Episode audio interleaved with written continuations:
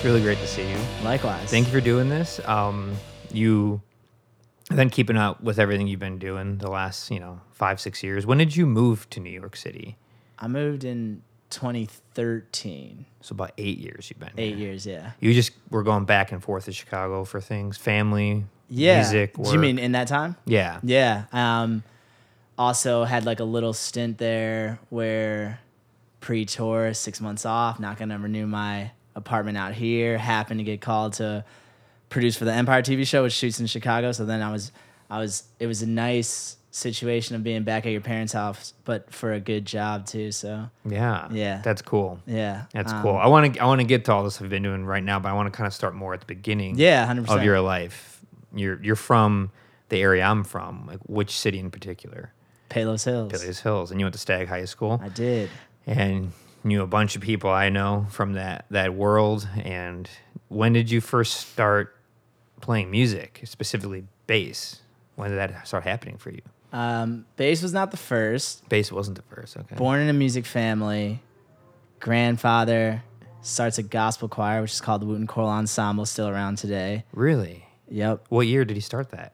1949.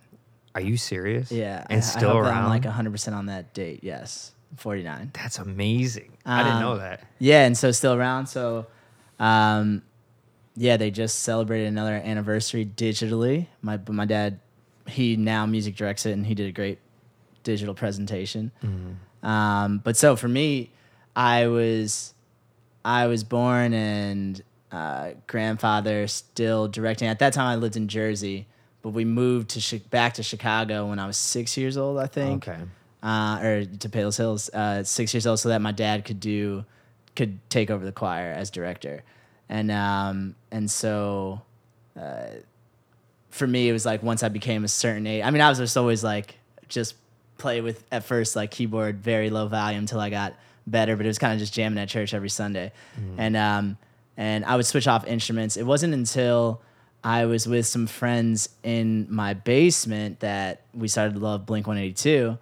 And one of them could play guitar, the other could play drums. And I was like, all right, yeah, yeah, I'll play the bass. And so that is what kind of started me picking up the bass guitar after that. And I think um, the difference, like piano, I would learn from my dad. My grandfather actually gave me lessons.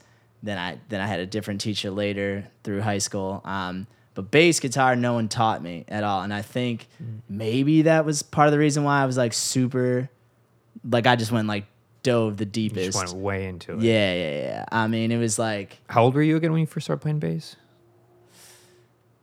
fourth grade or fifth grade, something like that. 10, 11? Yeah, I guess so. Yeah, whatever that age is. Yeah. Yeah, around then.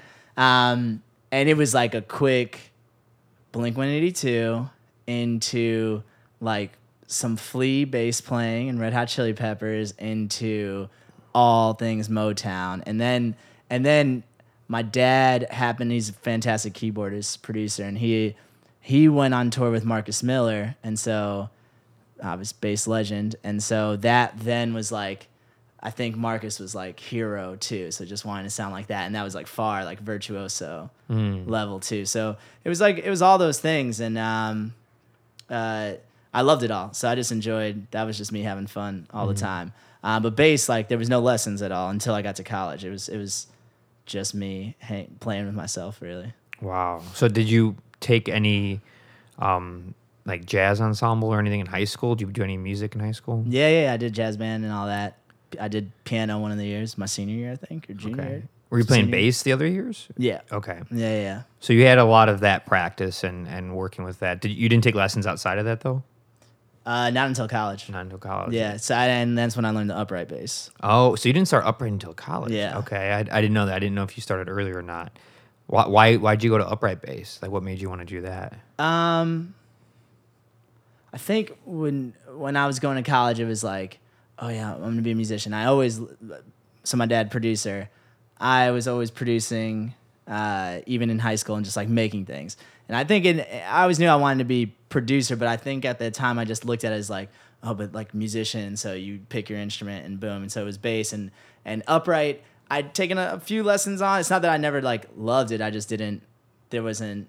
I don't know. There wasn't like a, a need for me to play it. I guess at that time, but it was. uh uh, I was looking forward to it. I mean, I, I specifically went to study with Jeremy Allen at Indiana University because he was electric bass player first, then learned upright later in life too. So like his 1st first lesson, remember the, first thing he said, he's like, "What you know is a what you know how to play is a guitar. What you're about to learn is a cello." And to just like separate those two things, and then um, yeah, freshman year was just like It's a world of difference. Oh, 100%. I mean, like everything's different, but like, uh, but not like having groove and things like that. And I just love, I mean, another thing, I didn't touch on this earlier, but I think as a bass player, for me, I like, I don't need to be playing the melody or whatever. I like supporting and I like playing in between rhythm uh, with a drummer and wherever the lead person is and picking my spots within that. I, I enjoy being like that relationship uh, in a musical setting or that role, but having those various relationships when I'm playing with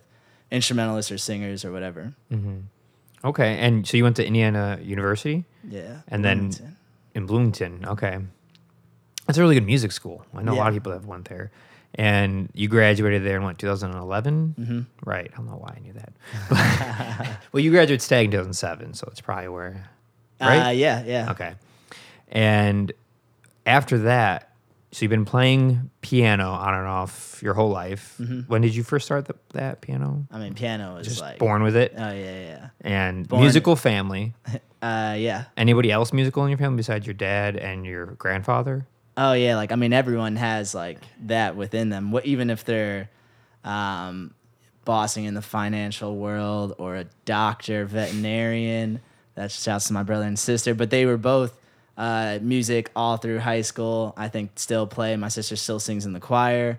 Um, she's still in Chicago, and um, uh, aunts, uncles. It that was just like that side of my family was just that. Everybody. Yeah, my my grandfather was a very big like pillar in Chicago gospel music. Yeah. And so that was just like, you know, That's really cool. influential for for like everyone. Are there uh, vinyl recordings of anything Yeah. you did? I would love to hear them. Oh yeah, send me send me ways I can buy them. I'd love to Okay, yeah, yeah, have will those. do. Thank you. Um, so you get out of college ten years ago, and and then what? What do you start doing with? You have a degree in music. You learn upright bass. Anything else did you learn in college, like music wise, like instrument wise? Um, I mean, I mean, I really, you know, like every it was just music growth. It was like being around like-minded people and just uh, all my friends. I learned this the most from my friends. The the music that they were listening to, us checking out. I had two groups that I really loved, still do. Um, one of them we just came out with like an album. We hadn't been together for like I guess ten years, as you said. um, and we just got together and did another album together called Snarge Nice. um, and had another project. And so it was like for me, it was a very it was like all the things that go along with being a musician. Then you're even doing like the management side and the business side. And I I, I did get a I got a business degree too. But I think I have just like a natural oh, okay. inkling to do that kind of work too. But so um, uh, kind of like learned everything. It was like a little mini course towards what. How, you know, life would later be career wise. Yeah. Yeah. So what started happening after college for you musically? first moved back to my parents' basement, which I well, I would say in my bedroom, but I had like a, a, a music studio room, uh, and so those two years, I, I look at them now as like grad school for me. The same way, uh, undergrad, bass performance, right? That's my degree. The next, like those two years when I was home, it was like I did over 400 songs like each year. I was very like, it was just like about the art of like studio and working in DAWs and and all that. And so I mean, I was just like, for me, um, I was very. My goal was to go to New York or LA, and I knew that that was for sure. And so I was kind of like very much a no days off when you're at your parents' crib. It's so comfortable and it's great. And I get I gained a lot of weight because they fed me a lot. But like, but um, I remember I remember days uh, I would like just sleep on the couch because I'd be like, you didn't work well. Or, like good enough today or whatever. And so it was like you got to get right back to it. Don't get comfortable. This is not your loft space in brooklyn. Um, sort of mentality. But like those i look at that two years it was like grad school in like production uh, and it was all i did uh, and what ended up happening towards the end of me being there because I did get I started to work with some artists and, and whatever and then kind of led to um, uh, I got this job where gig I guess where I was just doing uh, the what is it called? It was like music for a sports agency basically. Huh. and there was all these minor league baseball players and boxers and I would do they would send me like we like this song this song this song. And sometimes they'd be like various genres whatever but it was like I was making theme songs for each. So like a, a minor league baseball player would walk out to go bat and they were signed to this agency and they would have like a custom song a beat or whatever that I had made for them. And same with these boxers.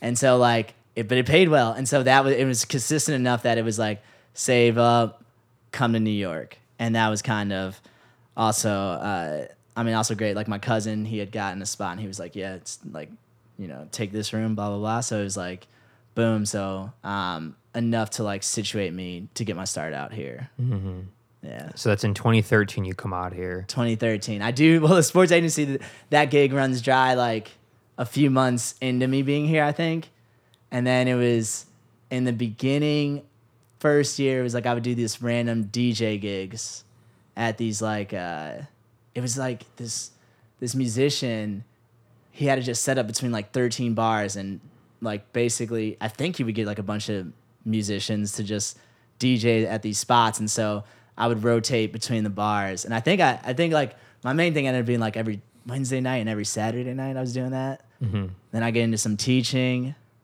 Yeah. I mean, What were you teaching and where?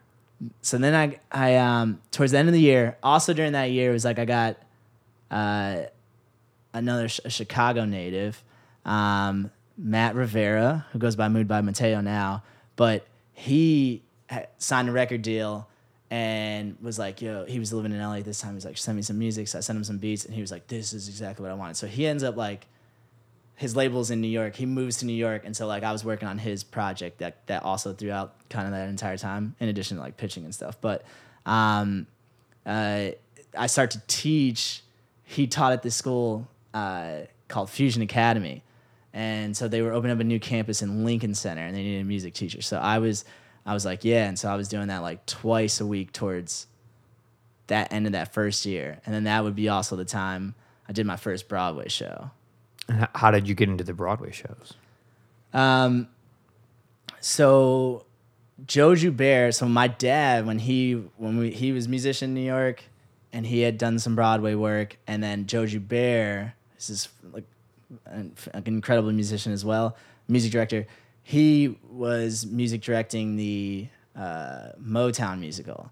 Oh wow. So he just invites me there to just to just hang in the pit and watch a show. And he was like, I want you to meet the bass player. So now Luico Hopper, who's like legend, bass player, period, but then also has like did Lion King. He's just like Oh, wow. yeah, like legend within Broadway too. And so he we're just kicking it, we're just talking, and then like like dabbling, like just messaging back and forth and whatever. And like maybe like two months after I met him, he was like, "Hey, I could actually use another sub here. Would you be interested?" And that was like, it was just that for me. I mean, then it, uh, I there's people that hustle for Broadway gigs and and for good reasons and stuff. And so, but I was just like not. I didn't know I was gonna go through that door at all. And um, so when I did my first show, it was like they give you you never rehearse with the company or anything. So when it's like my first show was a Friday night on Broadway, it's just like boom, I'm meeting every musician I'm playing with. I'm meeting the director. It's just all that, and it's like just do it. And I, they just throw you into it. they just throw you in, but like they give you materials. I don't know how they did this back in the day. I think about that because what I had was the sheet music, then a conductor cam, which was the feed of like literally the conductor through the whole show, mm-hmm. and then an audio recording too of like the bass probably louder in the mix, and um, so I was I just like shed practicing those those and my experience of like playing the musicals at high school. I remember uh, they would call it Hell Week, which would be like the week before the Friday show, and uh, we would be in school like after when school ended, we would rehearse until like 10 p.m. every single night. Oh and so wow. I just did that, like leading. Uh, that week before the first show, it was like I would just run the show twice by myself. Mm-hmm. Any notes? What did I make a mistake? Boom. He was like, I went in there and I had every intention of like not making any mistake. And um, uh, so that that kind of like experience helped. I remember he called me. Luico did like a few days before. He was like, "Hey man, do you want to come in and watch again? Because this is like a really big deal." And me not hustling the Broadway world, now that I've, I've done my own show and stuff, uh, like the subs can come in anytime they want to just watch it live. But I didn't like do that. So for him, he's just like, I hope he's like really practicing and stuff and taking it seriously. And so I was like, yeah, I'll definitely come in again. And, you know, just did that like a few days before. But, um, uh, yeah, I mean, I, I basically, I was so nervous. It's the nervous I've ever, most nervous I've ever been for a gig. Maybe, maybe sometimes when I'm playing with some people that are like very high level, then I could have that sort of anxiety. But this was just like, didn't know anyone, you know, you got to play a certain way. And it took me until like the second act, I remember where it was like, I, I did like a little like fill or something like non like whatever that the original bass player played. And uh and I remember the drum being like yeah Bobby. And then and then I was like all right. I was like breathe. Like you're here. Okay you're doing it. You're like Yeah. fine. Um and yeah I mean so then that went that went well. And then you know then Broadway things started to happen fairly quickly I guess. How many Broadway shows did you end up doing? what I ended up um so after after I was there and like all right I'm doing this show and they've called me back and I'm des- it like designated sub thing. And uh, so I went up to Luico and I was like hey like I would love to sub on some other shows if you know some other bass players that you can introduce me to. And again he's like Broadway guru. So he uh, he puts me in touch with Tom Barney at Lion King.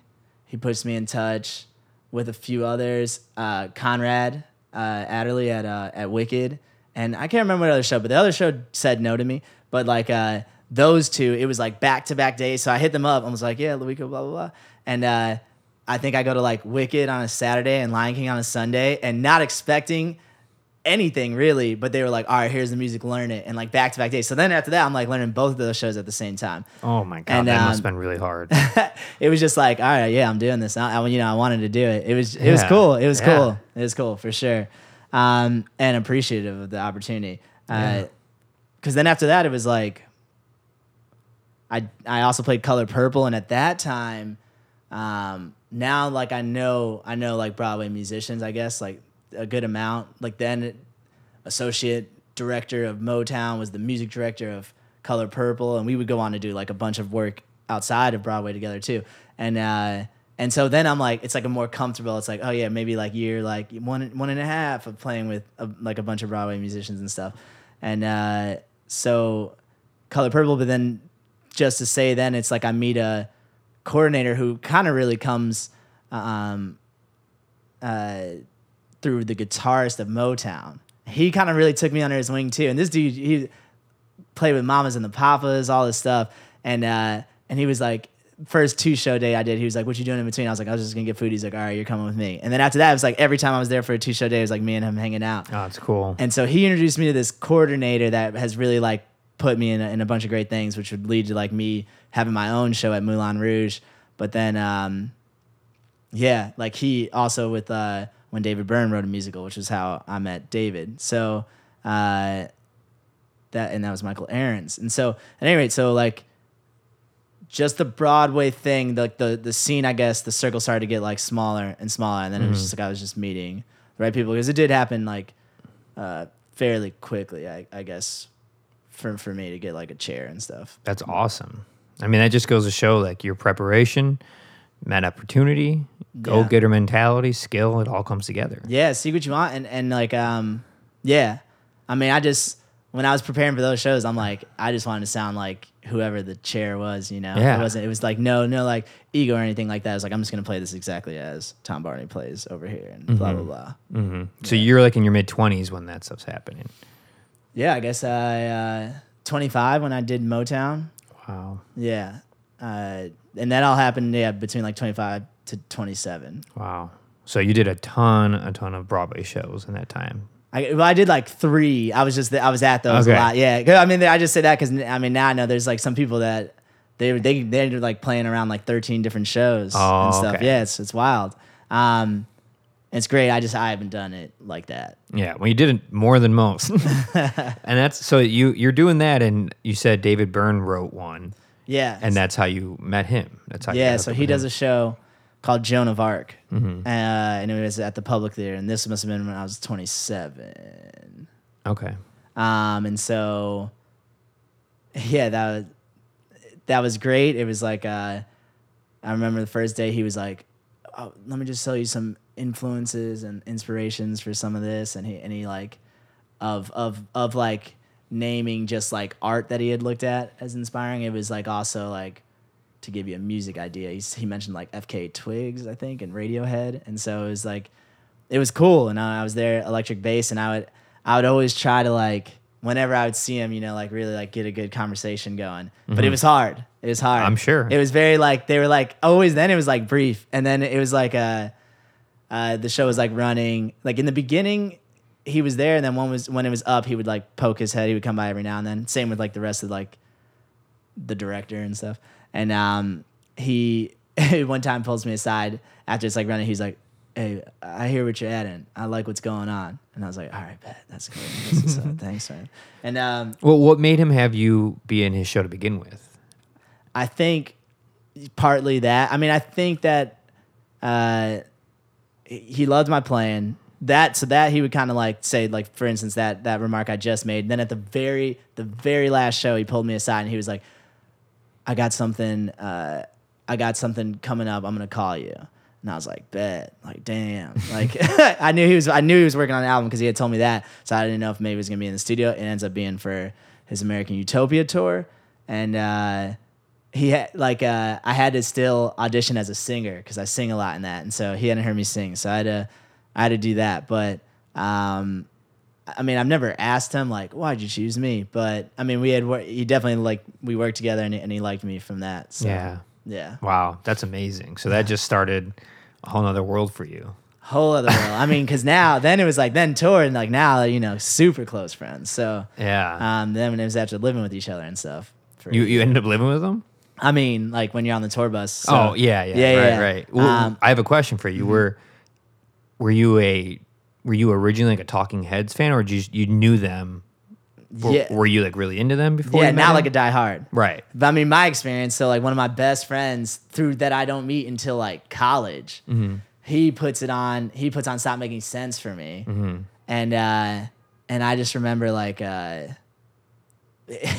I, it was it must it was um uh, once in a lifetime, and so David's move where he's like that, and I remember the guitarist coming up to him and just like doing like David's doing this dance and the guitarist is doing like this this head nod that I would never naturally do. But I remember making the comment, I'm like, damn, I mean, but if I was if I was performing with him, I guess, you know, that's what that's how I'm dancing for sure.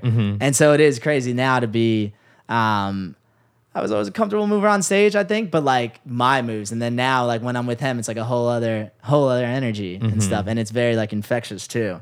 Um, so yeah, that was like that wasn't until college. Like even the I mean, I'd heard songs and stuff. Yeah. But like watch stop making sense. And then I then I started like checking out records. But even even that it was like David Byrne, he was this figure and I knew that. I mean, even when I got asked to do the show, I was like, okay, I know who he is, but it wasn't um, no, the deep dive probably didn't happen until like I started to work with him before the Joan of Arc musical. Mm. So I'm like 26 or whatever when I really started to like check everything out.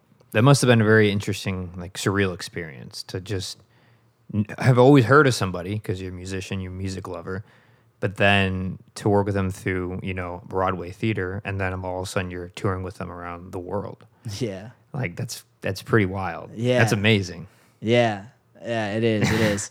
I mean, especially in that show too. It's like um David, I feel very lucky. Uh, there's there's like rare artists that really think about not just the music, but the design, the the way it's like released, the you know, the packaging, like every element, the the stage design, everything. So he's one of those. So like I got to first off, luckily was a part of the one where it was like the iterations. I don't know if you've seen American Utopia or not, but okay, so um, um, you know, um, for just twelve wireless musicians, and that was like the tour before when he was with St. Vincent, horns they could be wireless and and Love was- this giant, right? yeah, uh, Yeah. yeah, Let's Shine. Yep. And um, so when they did the live show, the horns could be mobile, obviously, and then and they had dancers that were also mobile.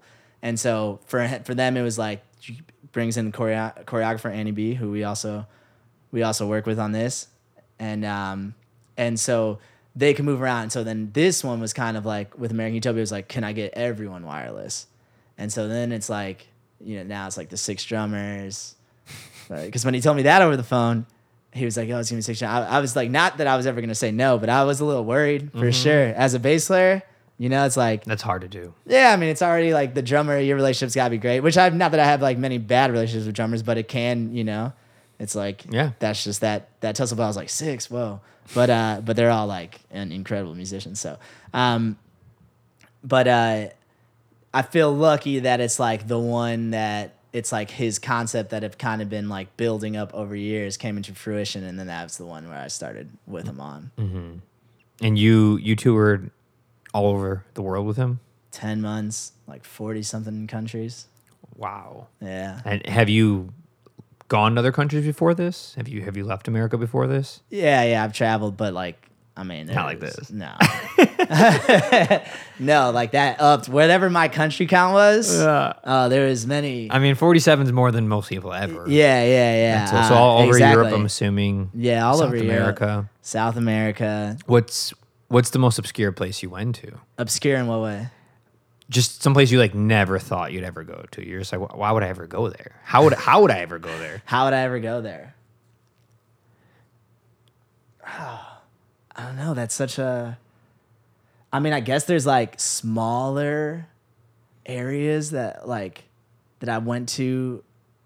Brazil. I don't even know if they're like smaller, but like Belo Horizonte was that like somewhere I ever had like on my thing. I would not be opposed. Yeah. right? But like we and we did a great bike ride there. These people took us out. It was awesome.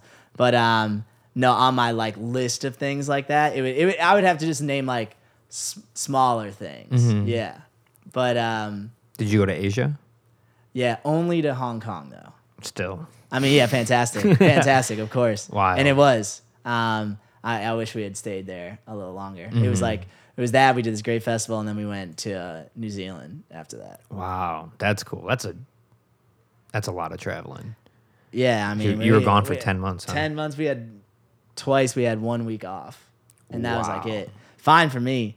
I was like the uh, and the youngest in, in the band, and like no no kids, and uh, Yeah. I think it was more more for some of the the married ones, and just That's hard. oh yeah, and hard, really hard and hard for the partner that was at home. Oh my god. Yeah. the- yeah. they they were actually having a great time. Um, yeah. uh, but I mean, sure, missing the kids definitely. But um, yeah. So for me, it was like I was, I didn't even need the weeks off really. yeah, you're you just like yes to everything. Yeah. Oh I'm, yeah. I'm let's do it. 28. Let's do it. I'm no kids. you no- want to do no it again right now? Yeah. I'm ready for it. Let's keep doing it. Uh, yeah. That's so cool. So I'm sure that led to a bunch of other doors opening and opportunities just by that experience, the skill, word of mouth, connections, getting to know him better, getting to meet new people. You know, Yeah. I mean, there's a definite like. Uh, Certainly, I could tell you like yes. Then then I was changed like this, and they'd be more finite. Like now, I ride bikes, and that is real. um, it's very real. that's how you Uh, got here. Yeah, it's how I got here. Yeah. Yeah. And I mean, from that bike, that bike went to all those countries that I just named. Really? Oh, yeah. it was awesome. like, um, for first day of tour, uh, rehearsal, and which was an insane process too, by the way, just the rehearsals. But so, um, uh, tour manager comes up, all right, guys, logistics. And then it's like, um, uh, whatever, the day to day manager, he's like, logistics. And then David Byrne's just like, okay, guys, uh, bicycles. I'm to get a new bike and uh, they, they fold up and blah, blah. And I think if we get a bunch, they'll give us like a really good deal. So who wants bicycles? And it was like, half, at that time, it was like half the band goes up, but whatever. But like literally the first day, uh, first city we go to, I can't remember where we were, but um, he's like, he sends an email to us, the band. He's like, all right, so I'm going to bike through this like path. I'm going to get this museum. Then I'm going to go eat here. And then I'm going to go to sound check. Who wants to join me?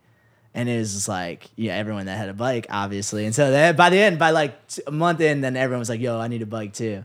But it was a very like, um, that he's he's nonstop exploration, wants to know how things work, uh, and like all that took away from him. D- devours news. I don't do it to his degree now, but there is like a there is a much more.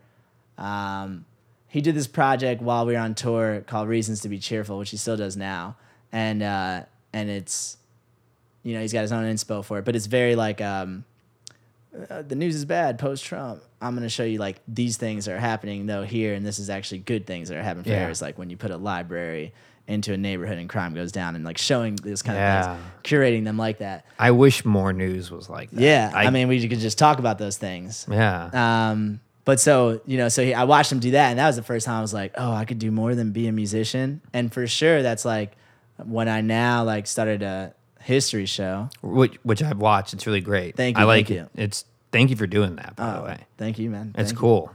Um, but so for sure, that's like that's an extension of that. Even if like you know, I th- I have other reasons for sure, um, without a doubt, and probably more like those are my first. But it, there's no, there's no like oh I'm like oh there's a light bulbs like I could I could have you know more of a presence than just a musician. Yeah. And and I like he you know he does so many. So there's like a lot of um.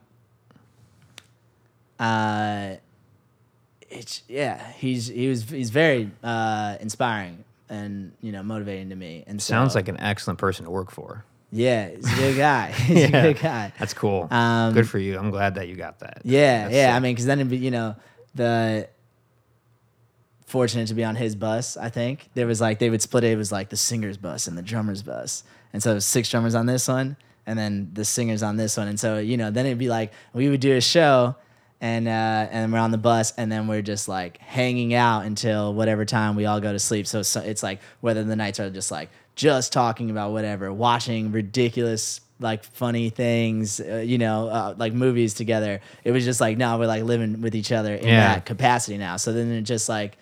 I mean, that'll. Luckily, the vibes were great. It wasn't no bad roommates, so Mm-hmm. you know the situation was was awesome. Yeah, that's cool. Yeah. And you went on to play late night shows, Yeah, everything. The yeah, whole, yeah, the whole yeah, thing. Yeah, That's pretty sweet.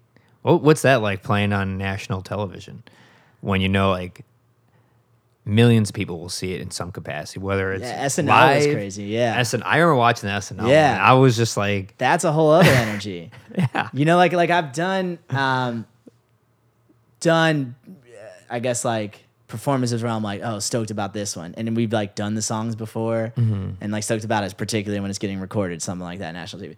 So like when when I'm doing I guess probably like later, like the first recording night night show we did with David was like Colbert, I think. Mm-hmm. And it was like everything was kind of new. That was like tour. And it was like, okay, we're like working this out. I don't even know if we actually had played like a show yet, but it was just like, okay, we're gonna do this like here. And and that was like cool. That's all like new, taking it as it comes. Now, like fast forward like a year, I mean, when we were at doing the Broadway show, um, Jimmy Fallon, and I remember just now it's like a more I've done like this song like so much so we're adapting it for like this scene now, but I'm also just thinking things more like this is what I want. I want to make sure this happens in this moment, or I want to make sure like what I'm, you know, the things that I'm in control of and stuff. But it's like it's like more of a like a I've done it a lot, so I could think about higher. I could think about just for myself, my own performance, higher level thinking. I think SNL comes. SNL, that's like a whole other. It's a whole other energy. We, first, you even go there like days before to like do the rehearse. They can get their shots and blah blah blah. And then, but then when like that happens, like it's live, live. Mm-hmm. Like Colbert, that's like recorded earlier. Then it's shown at night. This is like that's it. Yeah. That's like a whole other. Not to mention like pre-show. I mean, like there's just celebrities on celebrities there. Yeah. I mean, like I'm seeing Larry David before I go out, Chris Oh Rock, ta- yeah, talking to them, like like Amy Schumer. There was just like all this, um, and like a bunch of them had seen the show, so it was like conversations, you know, like whatever. Who was the host that night? Uh, John Mulaney, who saw the show like nine times. oh my god. Yeah, so like, um, yeah, John, the dude. That's so, wild. Yeah, uh, I'm pretty sure like he's like the re- you know he was like I'm hosting, but David Byrne has to be. Yeah. Yeah, I mean like he that dude is he's awesome. Um, just love the show, and um, so at any rate like. Energy was crazy. The after party crazy. I think it's just the, the live live like this is what it is. And Like- you do you do like one show run run before, and that's like okay, and then it's like boom, that's it. That's what makes it so prolific. That's the, 100%. The hosts, the skits, the the acting, the the, the performances by musicians. It's you know, Yeah. it's Saturday night live. yeah, you know? I don't know if I've done it like that Yeah, live, live. I don't know. that's cool. Yeah, I mean, there, there's co- there's comparable things though, like Coachella and uh, I mean any any festival really. Certainly like the ones you know whatever that I would deem. You know, Mm-hmm. What's the biggest one you played in your eyes, as far as just people attendance? Um, Now that you're aware of, at least. Lollapalooza in um in Brazil was like I could not see where and and Coachella the second weekend I could not see where the heads ended. So like three, four hundred thousand people or something. Oh well, no, I don't know.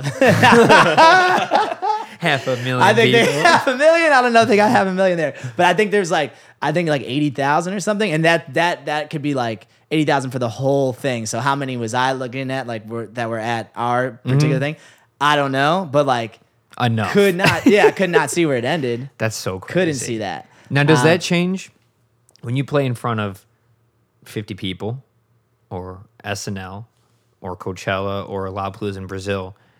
Does anything change for you as a musician, as a performer, based on the size, or does it not matter at the point where you've been playing so much and you're so trained and you're so in tune that performing is performing? Or does it actually change with you? I mean, I love it. It gasses me up. Yeah. Um, not to say like a small crowd wouldn't do that either, but there's some I like I love I love energy. I mean, I, I don't think any I don't know many, maybe some performers, but like unfazed by like what's going on. But no, I, I enjoy like the communication between me and them. Uh, I think there's like also an excitement that we would have like when we're doing the Broadway show. It's like at this theater, boom, you know, six nights, boom. So then when you change up the scenery, surely that's just like something new. Yeah. Um, it'd be like if you're dating in a long relationship and you guys go to the same restaurant every Friday night, but this time you want to go to this restaurant. Yeah. You're a little more excited. Yeah, you gotta yeah, be. yeah. Um, so so like uh, yeah, I like I I love it. Like I'm the I'm the first one to be like, you know, gas me up. Like you know, I, I love it. Mm-hmm. I, lo- I feed off of that for sure. And energy, and I think I think at least that band does too. But most most that I play with. What What has been your favorite show? Does anything stick out besides SNL? Does anything stick out? A show that you did anywhere in the world Um, that just kind of really overwhelmed you, took you by surprise? Uh, you know, I think about I, I, to answer that. It's not. It's more the people important in my life that were at certain shows. Okay. Uh, my grandfather, who's like ninety, when I do, I mean now ninety two, but when I do Florida, he's like not only there but like standing up the entire time. Um, that's beautiful. Wow. Um, my mom coming to Italy, my my dad and godfather in Chicago, my brother coming to Hong Kong. Um, oh wow, that's awesome. there was like you know those are all at that point you know it's just you want to share experiences with the people you love so i think those would be more my my special ones every now and then i guess something kind of crazy happens in a show which that's cool too that's cool too but not in the same kind of like long lasting way yeah. Give me an example. What you mean by something crazy that happens? Um, I remember uh, we get we're we're in Italy, and actually my mom is at this show, so it kind of hits both then I guess. But um, every everywhere we play, it's like everyone's standing up, going crazy, right? And then and then every now and then when this happens on Broadway, but uh, I think when we were on tour, if we were at like at a opera house, like that happened in like London, I think people generally while they're there, they're like sitting down and like that's what it is. And um and so they don't know that they can stand up and dance, right? And so we're doing this one show and it's definitely in Italy and uh cuz my mom freaked out when David Byrne's like stop the music, stop the music. And my mom's like, "What? What's wrong with my son? Something happened to my son?" Whatever like that. But like he's like, "Sir, sir." And going to Usher, let the people dance, because this dude was like telling them they can't like to Yeah. sit down.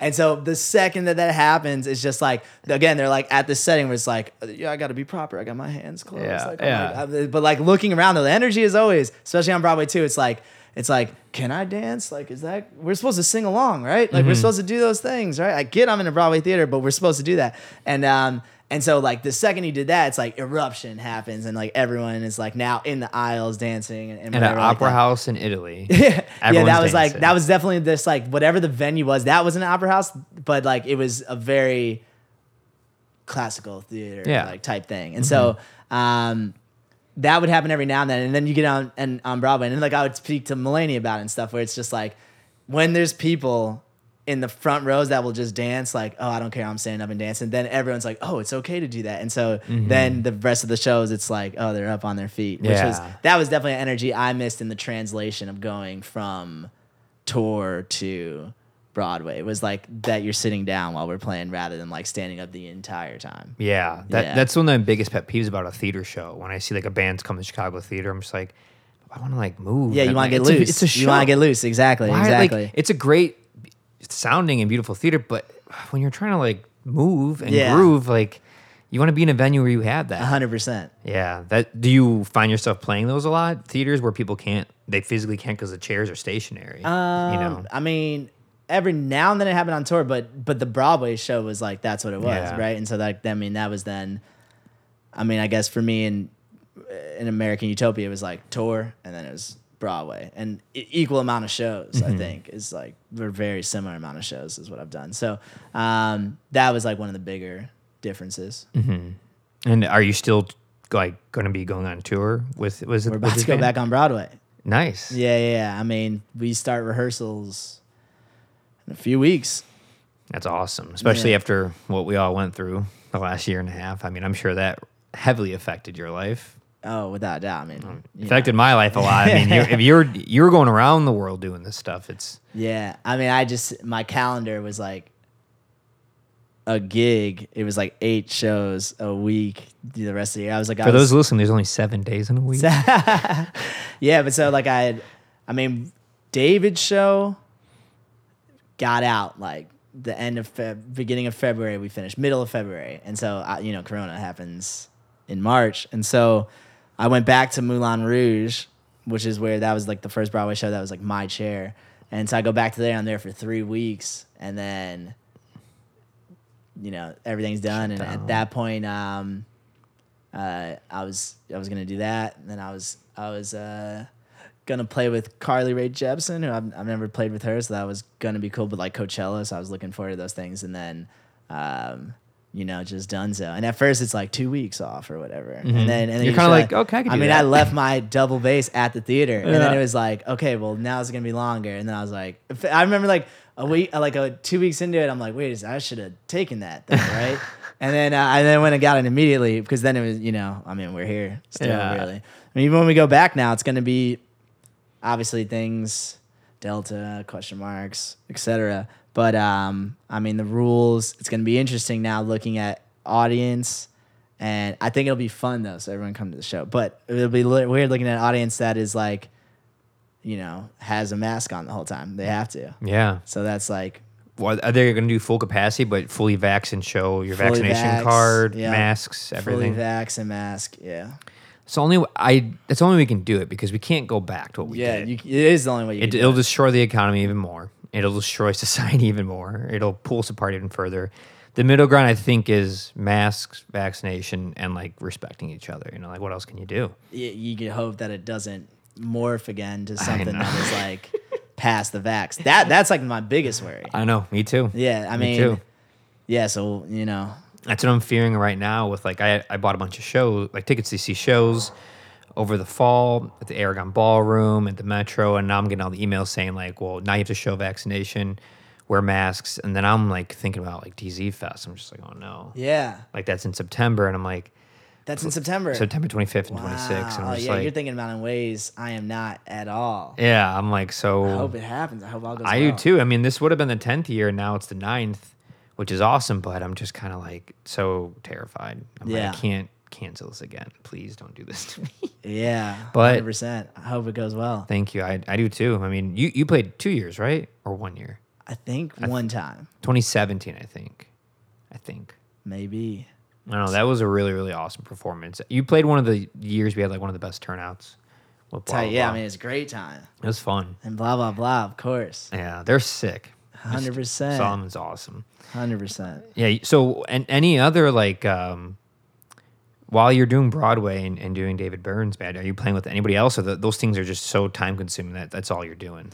I mean, that was like, uh, yeah, playing with people. I'll do I'll do random uh, one off spots with with whomever for sure. Um, definitely though, uh, you know, it was like all David Byrne shows, and then Corona happened. So then, in the interim of between tour and Broadway starting, which was like six months or whatever, I went out to Los Angeles. And for me, that's just like I love to be in the studio, so it's like writing and production work, and um, yeah, I would do like random gigs, but not like in in a band and like doing that. Uh, I haven't. I guess it would have been.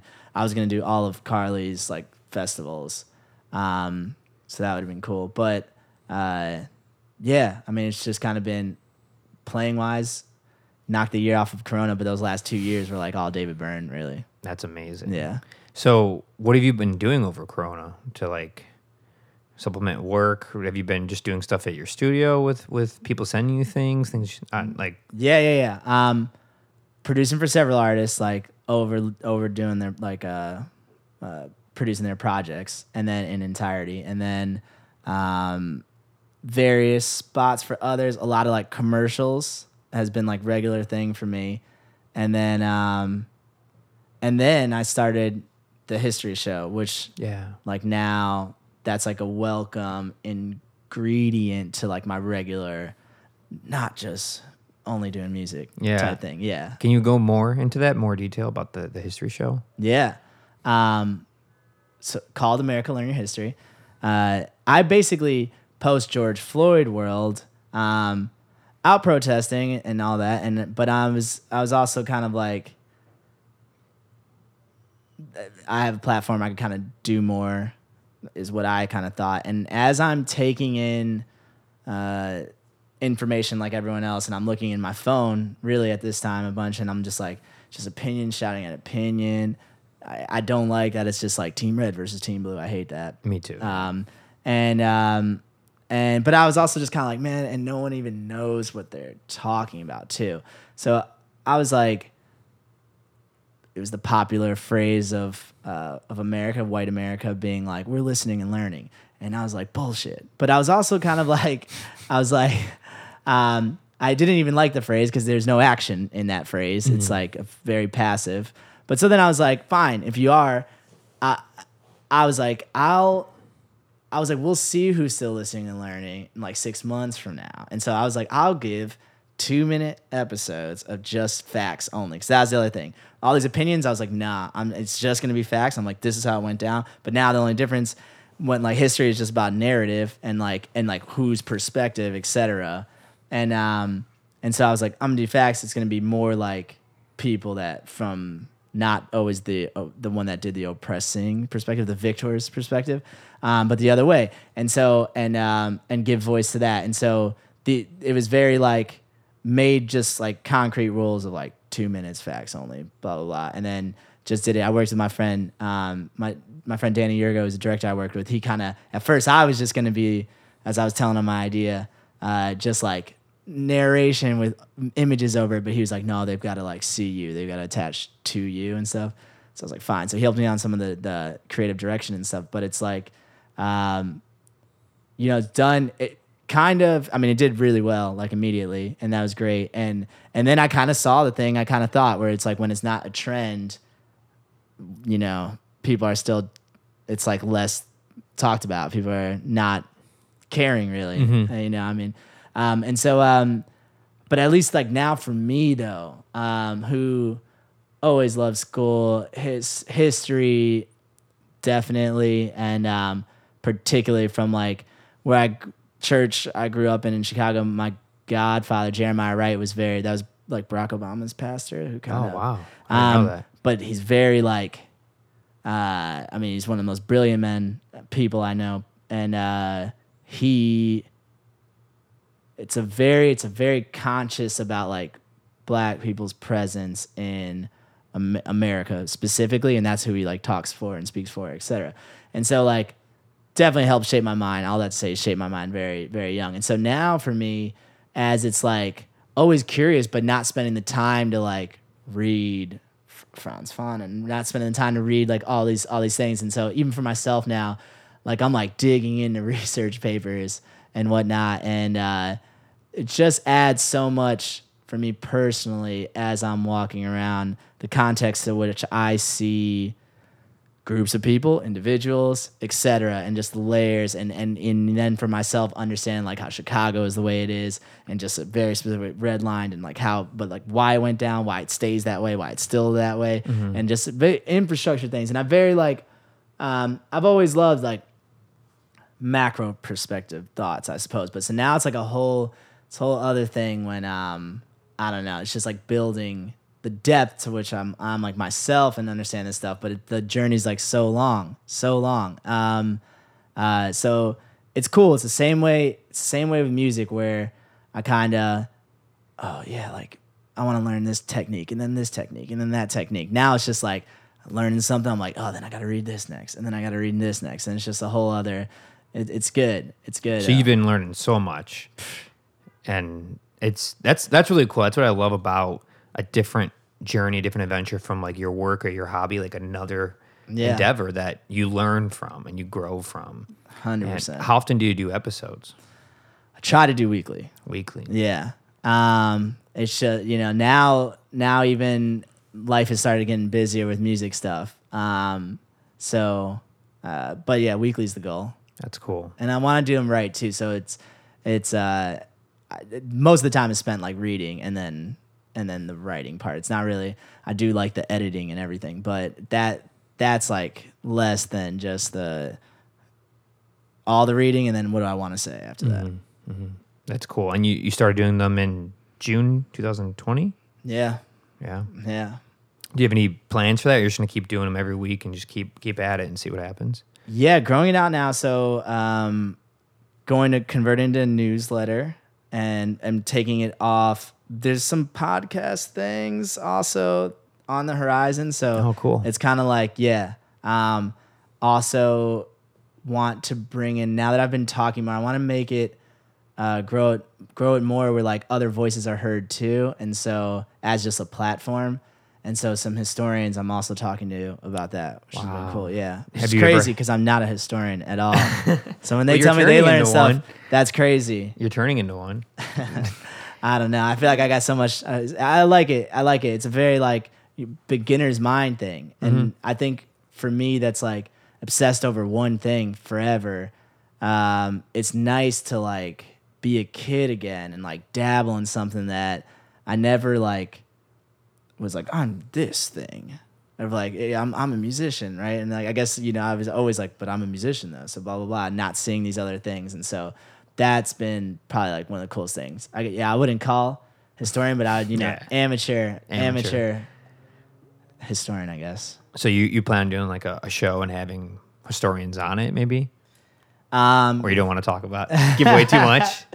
No, no, no, working out, but I think there'll be more than just my voice presenting episodes and, and people that also like represent other other groups and whatnot. And having it just be just be that where really it's like I mean a lot of this is kind it's very critical race theory. Like I didn't again, I didn't even know critical race theory when I started this, but then the second I started reading um Derrick Bell, and and I'm like, oh, the, my entire show is that. All it is is like you're looking through, you're looking through the way that this system operates, and saying that race is involved in in every aspect, and it really is, um, and gender too, and all that. And so um, that's kind of when that's kind of just what my show is like that. So then for me, it's like I see it this one way, but I definitely don't see it as women see it, and I don't see it as like like you know any other any Middle East group sees it, and so things like that. And so all these experiences are different, and that's kind of what's been.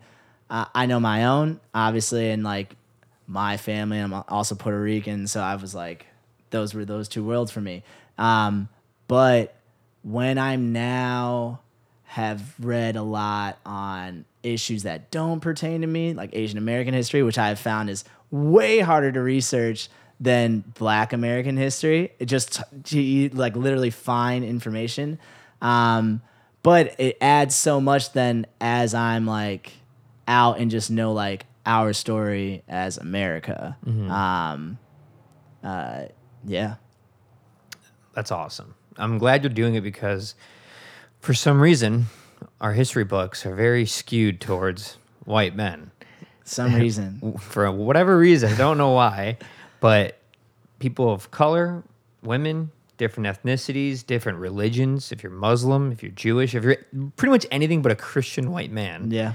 you're kind of they'll they'll mention a couple things, but it's not it's kind of distorted when it is even kind of correct. And when it is correct, it's just a small amount. They don't show you the whole picture. And I don't I don't even know how that gets approved by the Board of Education for states, why that's allowed, why it doesn't go further with these history books, why we don't really learn a lot about it growing up. I mean, you got you see it today with politicians. It's just active opposition against it, and then Yeah. and then it can be how is it framed? If today it's critical race theory, and that's just a talking point, and we don't even um, people are arguing about it and not even knowing what it really is, which is scary, really, and just the way that we operate. But that to me is kind of like team A versus team team, you know, team A versus team B, and so um, all that sucks to to your point about the textbooks. I mean, Mississippi had a textbook that was like revised in like nine. It was written in 1991, around then, and and it just told like, I mean, this is the state with the most lynchings in in history. Um, and it just said that it said stuff like that, and they were like they banned the book, even though it was like highly awarded on all these things. Um, but it's like because it's un-American, and, and then you get to this weird. At least where I'm at when I think about some of these things right now is that like I think about the idea of like when you call somebody basic, and it's very pop. It's common, right? But maybe in like maybe we'll get to a point uh, where when we look at basic, you, all that really does is like other everything else. Basic is the generalized notion, and everything else is like oh different. And that's how we like really look at this world. There's like what basic is is white white people really, but um and so and so like anything with taste, I guess would be that thing of basic outside of that. But really what you're doing is like, but that's different. And because they can do this or like they do it like that. And all these things are just they're taking what like the regular is standard. That's the standard, and everything else is different. And and so then that, like we're not, in my opinion, the mentality, the framework that we're looking at this all is still operating the same. Um, scary to me. Yeah. No, it is. That's just common. That's just common culture right there. When you call somebody basic, it's it's like, uh, yeah, It- but it's like a phrase. It's just like it's just cool. Yeah, I mean, in the in the world of art and expression and music and musicianship, that phrase tends to be thrown around a lot. Like because they people who are creative don't see themselves as being basic, they just always say it, and I'm just like I don't. Just like going after people's um, p- political beliefs or religious beliefs, it, like it doesn't help the situation if you're just gonna be calling people basic or like like putting them into a box because they do the same thing to you. There's better ways of going Yeah. about trying to understand somebody. Surely, I just mean even like the standard that we look at yeah. is that, and everything else is that. Yeah, yeah, I see what you're saying. Yeah. That's tricky. That's a that's an interesting place to go. I'm glad you're doing it. I, I wish I wish more people did other things to help. Like that's what inspired me to do this podcast. Uh, after meeting so many different people and so many different artists, I was like, I keep hearing like the coolest stories, but like no one knows about these Yeah, stories. yeah, no one knows about these people. That's why I, I like to talk to people and try to have a platform for others to listen to unique stories, such as what you're saying right now. Even your touring experience or your Broadway experience. The fact that you made the decision you know, probably during college, you're like, you know, I have to go to LA or Chicago or New York after this. Maybe do some grunt work in Chicago, get my bearings good, and then leave. Mm-hmm. Like that's not everyone does that. Most people don't do that. It's very hard to do, and I commend you on doing that because you ended up doing really awesome things with it, and you still are, you know. And this History Channel thing is really cool, and Thank you. Thank I, you. I yeah. hope you keep. I mean, I know you'll keep doing it. Yeah, no plans in stopping until Yeah. until it's better out there when it's all it's all equal. Yeah, I got no plans of stopping for sure. Yeah, that's that's really cool. Um, is there anything you want to share or promote? Any anything at all while before we end?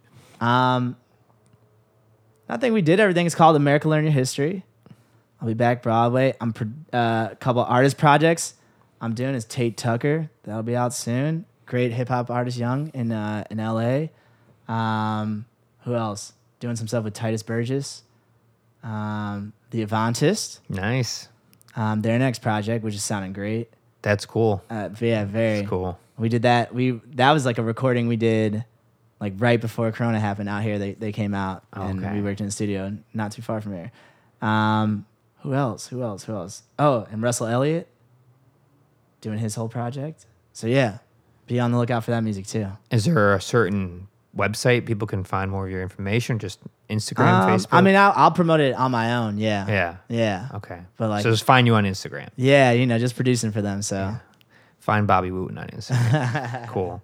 Um, well, thank you, Bobby, for coming Yeah, here no and for problem. doing this. It's great No to problem, see you man. again. Yeah, pleasure. I'm, I'm This really happy for you and everything you do. I, I always just love it when people I have met or see just are doing the thing. Whatever it is, they're happy, they're doing it, they're they're propagating positive feelings and, and vibes into the, the ether. That's what Yeah. you're doing. So thank you.